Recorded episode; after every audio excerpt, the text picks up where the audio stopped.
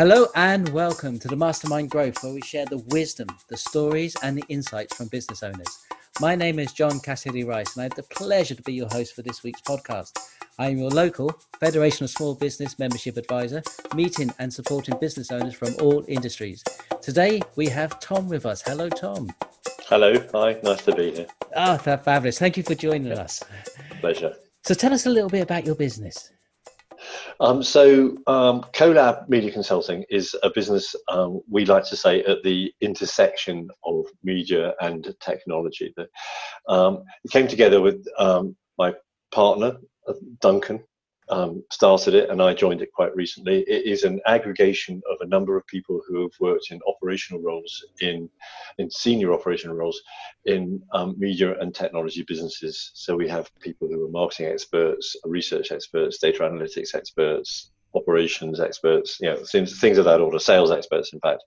Um, all of those people have worked at different global organizations, companies like The Guardian or um, Time Out or Microsoft or Videology or the BBC, even that, that where, where, I was for a while, companies of that order.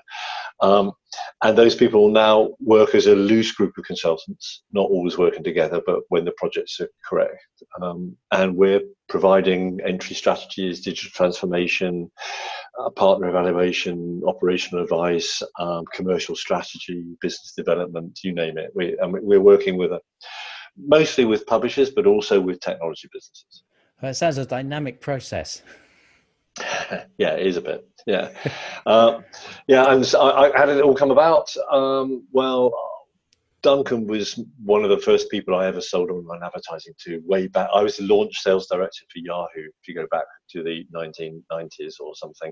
And he was amongst the first people I ever sold advertising to. And he went off to um, Hong Kong and then Australia for years. And then we met up again, and, and here we are. Fabulous. I understand you've got a book coming out, so it would be great to kind of put uh, on some well, of your.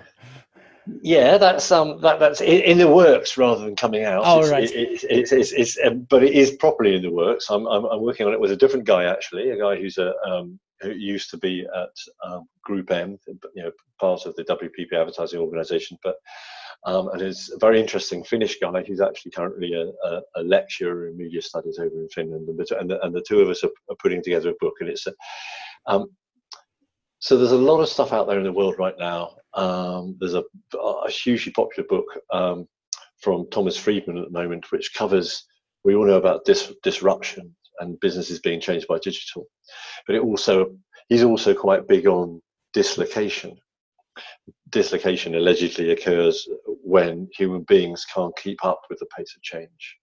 And this is a very stressful thing. And so this book is nothing more than than tips or principles we're calling them. And, we, and we've got 10 but we might actually have 12 we're still working on that difference of things. So what stays the same when everything changes? What can you hold on to? Things that you already know as an individual and as a business person. Um, what can you rely on and, and, and that, I mean that underpins under the work of CoLab as well. Um, and so, you know, because yeah, the, the, long and short of it is don't throw the baby out with the bathwater. So be confident that you that the skills you've got in these areas are things that are still your skills.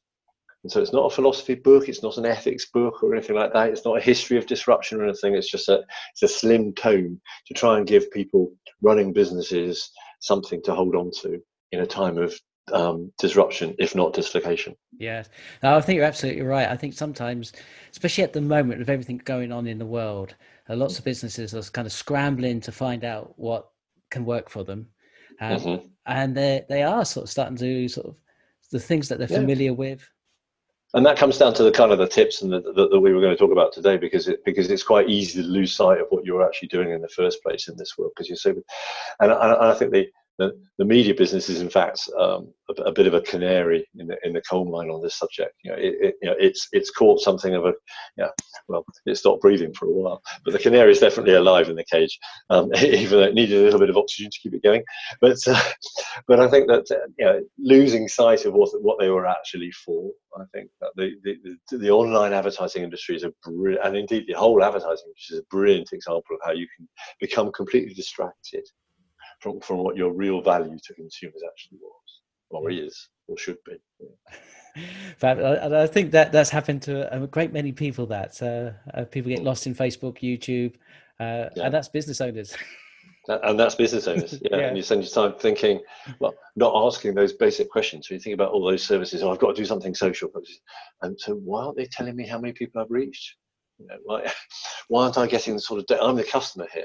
Well, but that's a whole discussion. That's yeah. a discussion for that's a discussion outside of the context of this podcast. Excellent, fabulous. So, so what tips do you have for us that we could uh, start to apply?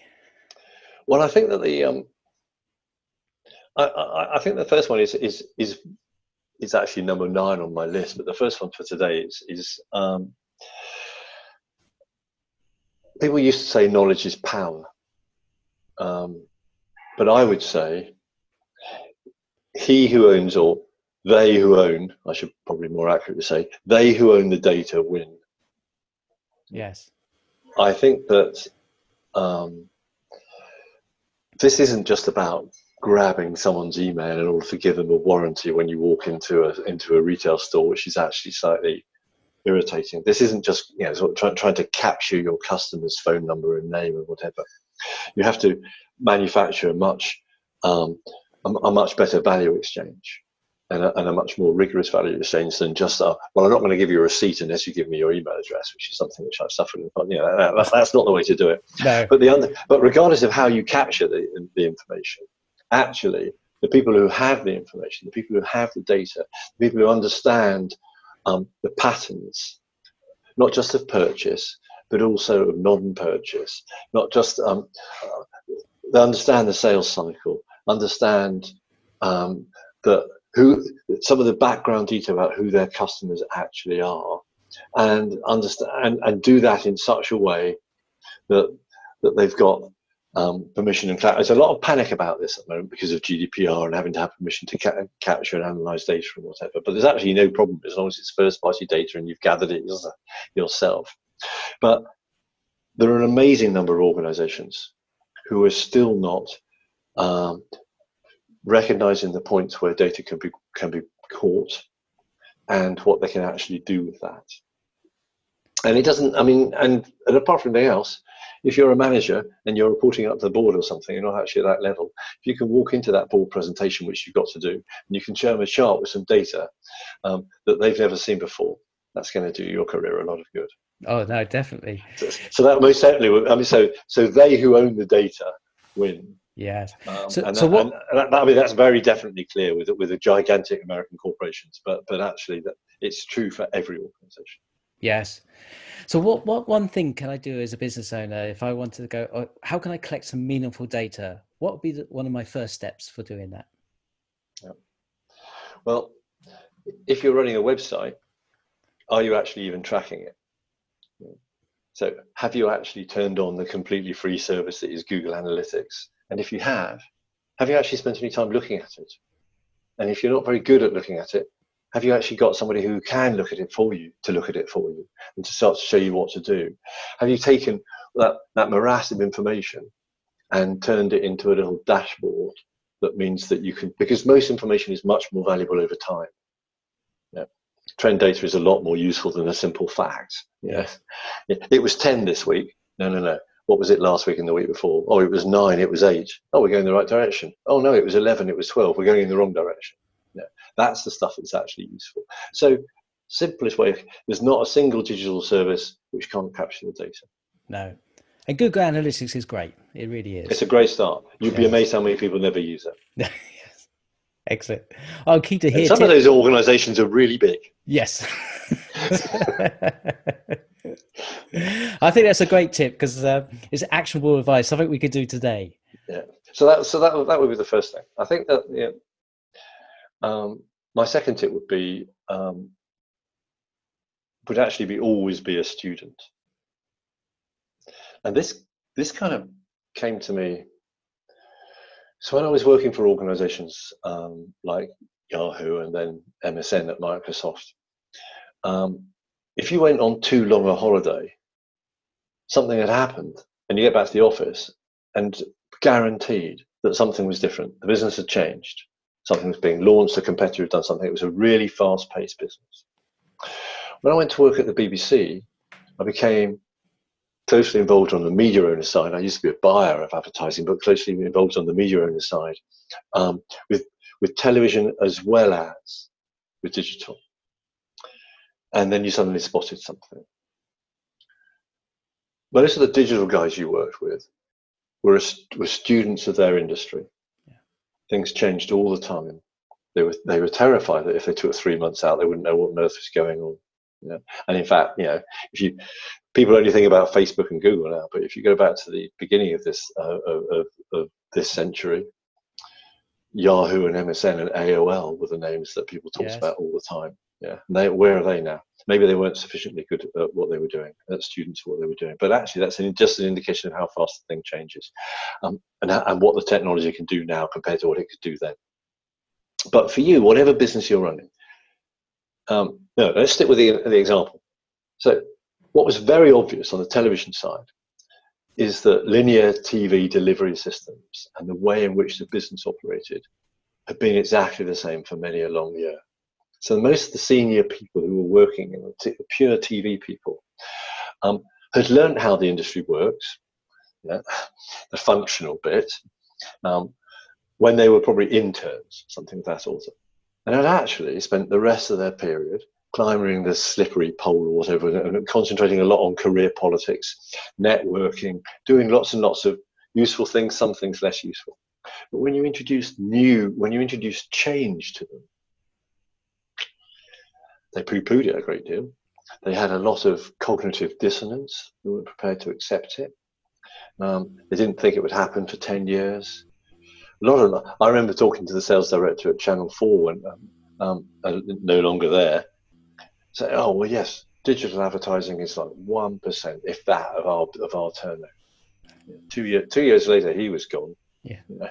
And just because it'll always be so, you need to be a student of your industry. You need to accept the fact that it is going to change. And being a student of that and because the television industry is changing really fast now. Extremely. really, really fast. Yeah. Guess what? Yeah. Yeah. And so and so i think that's interesting. And and so i think that the apart from anything else it actually it operates for every level of what you do. I mean i always thought by you know by the time I was in my later career in a big corporate that I would have in my own office and a couple of aspidistras and a huge mahogany desk and possibly one or possibly two secretaries yeah, running around looking after me and probably a good golf handicap. But by the time I got to be a senior person, actually offices were a bit out of fashion private offices. Everyone uh, you know you had to you had to change. You had to work in a in fact we hot desked yes. There were yeah there were only 80 deaths for every 100 people. Yeah, and, and because not everyone's there at the same time in theory, it doesn't always work, but that was the theory. and you and if you had a PA at all, you shared them and you did an awful lot more admin. And so so actually the world had changed a great deal from the one that I joined. And, and so the only thing you can be sure of is it's going to be your industry will change. Also, your customer will change. Yes. And and and so the the actionable thing is is because is, is make sure you're still as good at it as you always were. I, always be a student. If you're a salesperson, think of yourself as a concert pianist. And what do concert pianists do? They practice scales, yes. and they practice, and they do scales, and they practice, and they do yeah, and um, and it's the same with selling. The people who practice are the people who do better. People who practice amongst themselves. The people who say, "I know it all," I've been doing this for 10 years, mate. Mm. I know how to do this. They're the ones you want to worry about. Yes. They're the ones who've got one year, one year's experience seven times as opposed to seven years experience. Massive. Yes. So Big always difference. be a student. Always be a student. And what's the actionable thing out of that? Be a student. I, yeah. I, totally agree. Stop, yeah. Stop. Stop. Think. Yeah. Take a good look at yourself yeah, it's not about imposter syndrome or any of that stuff. It's actually when did I actually last do any practice? Am, am I still as good at all this as I always was? Yeah. Well, did somebody beat me to a deal recently? What did they do that I didn't do? Yeah, always be a student. So it's not all just about sales. It's about everything. Yes. It's about an attitude of mind. So that would be my second tip, and it's remarkably rare. The larger the corporation, the more dislocated from the process of innovation and change. I mean, there's a massive example, isn't it? I mean, it's like the NHS, you know. Um, now, my niece's husband works in the NHS, and he thought that what happened with Nightingale and all that, all, all, all that was just the most amazing thing. He said there was more innovation in, in eight weeks inside the NHS than there had been in two in two years.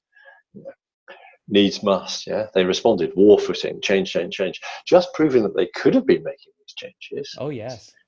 yeah, they could have been doing that because it's the same people. Yeah. So I'm not going to get into North Stars and everything. I mean, my, my third tip actually is related to that second tip. Right. But it, but it's actually cool. It's it's actually respect your customer. Um, so the more data you've got on, the better it is. The easier this is to do. Um, but I know that organisations that treat. I mean, I'm not a great believer in brand loyalty. I'm, I'm a believer that, that, that consumers move towards, as long as they're sure about quality, as long as they're confident, they yes. move towards a lower price and they move towards an easier way to transact. So if you ran a corner shop, sooner or later you realized that you couldn't just operate on the basis of cash. You had to start taking credit cards, even though you had to pay 3% or whatever off the Visa. But that's the way the customers wanted to buy. Yes. And you had to respect that, or else they would go next door and buy from the people that did take the credit card. You, have to, res- so at a very straightforward level, that's what you have to do. But you have to respect your customer at every level. They're not brand loyal. They are quality, price, and ease of dealing loyal. Respect your customer. You've done something wrong, sort it out. Yeah. There are big department stores that are busy chopping back on staff at the moment and, and in danger of losing the one thing that everybody was using them for in the first place, which is customer service. So if it goes completely wrong, it'll be a no holds bar, sort it out. That's why I like working with those people. Yeah. Yeah. If you chop away all that infrastructure, you run the risk of just losing the customers because they score that well. I've lost the reason why I use this business and it's so easy. It seems like an easy thing to start to cut back on, but mm-hmm. has such ramifications. No, it's it's it's huge. It's it's the whole thing. You have to start in the right place. What I think was really interesting about, and lots of people have forgotten this. If you think about the gigantic organisation that is Facebook now, um, actually, it operated in America as a service just for undergraduates for a whole number of years. And it, it was quite clever because he thought about his audience in the first instance. He spent a lot of time. He was so he was funded by VCs who probably knew what his plan was, but there was no there was no commercialism in it whatsoever. But he spent about 18 months, two years just tuning the service, making it work, changing it, changing it, changing, respecting the needs of his customer. And also at the same time, smart bit of marketing because it, it also managed to build up a sort of pent up desire. Oh, this is brilliant service, but you can't get it unless you're a university undergraduate. You can't get it. You know, it's a really great way to organise parties and meet mates and all this kind of stuff. And then one day he turned it on for the rest of the world. Yes. Yeah. Um, it's arguable that as you, we could have a long conversation over a beer as to whether or not that man still respects his audience. Um, but he certainly did at that point. Yes, no, definitely. So, talk to him, actual item, talk to him. Yes, I and the customers and people yeah. want to, to converse at the same time, don't they? They yeah. want to have that conversation. Talk to them, yeah. If you if you're running a business and you haven't spent time in in um, on customer service, if you haven't been if you haven't been in there with a the support team, it's like one of the things that Jeff Bezos did at Amazon really early on, and, and in fact, this still happens inside John Lewis as well. So senior management all get dispatched in the run up to Christmas to go work on the front line. Yeah. Senior management at Amazon, I don't know if they still do, but in the early days, I remember because one of my mates worked at the UK business for a while, had to go spend at least two days in the warehouse so they could see you know, what it was really like. So they actually understood their business, and that's you know how do you respect your customer when you're in a warehouse and your customer is at the end of a, of a van load? Well, you get it right, don't you? You, You send them do, what they yeah. actually want. You make sure it doesn't arrive broken. you, you, you exceed expectations in delivery terms. So those are my things. So I can say, they who own the data win. Always be a student. Respect your customer. Those will be a few tips. Fabulous. Oh, thank you for sharing a little bit of your story and those tips. It's been great. All so, right. there's uh, somebody listening to this and they would like to get in contact with you, Tom, and find out more about what you do. How would they do that? Well, the easiest way is, is by that old fashioned system called email. Um, and, and so it's tom at collab consulting.com. Um, that would be the easiest way to get hold of them. Uh, but you can go visit the website anytime, you know, collab consulting.com, and you'll see my ugly mug up there along with the rest of the team. Fabulous. And do let me know when your book's published as well, because I'd love to put it on the website and get a copy myself. Uh, yeah, okay. Might be a little while yet. We're shooting it. but um, but actually we, we're doing the we're doing the hard work at the moment um, because we've been you know because we don't want it to be long we want it to be short we want it to be digestible it'll be brilliant if it's if not one train ride then then maybe two train rides worth All right. yeah so, so, so Excellent. and, and, and actually that, that that's the plan but i'll certainly let you know when it's done Great. Thank you, Tom. Thank you. all right pleasure And if you know of any other business owners or entrepreneurs that'd be great to be interviewed, do let me know. all right i certainly will All right, All right. thank you. So Take this care. has been a podcast for business owners by business owners. And until next time, see you soon. See you later, Tom. bye The Federation of Small Businesses with practical help for business owners such as employment protection, navigating the complex, time consuming, and costs of up to £100,000 per claim for each of our members. Any questions? Contact me at john.cassidy-rice at fsb.org.uk.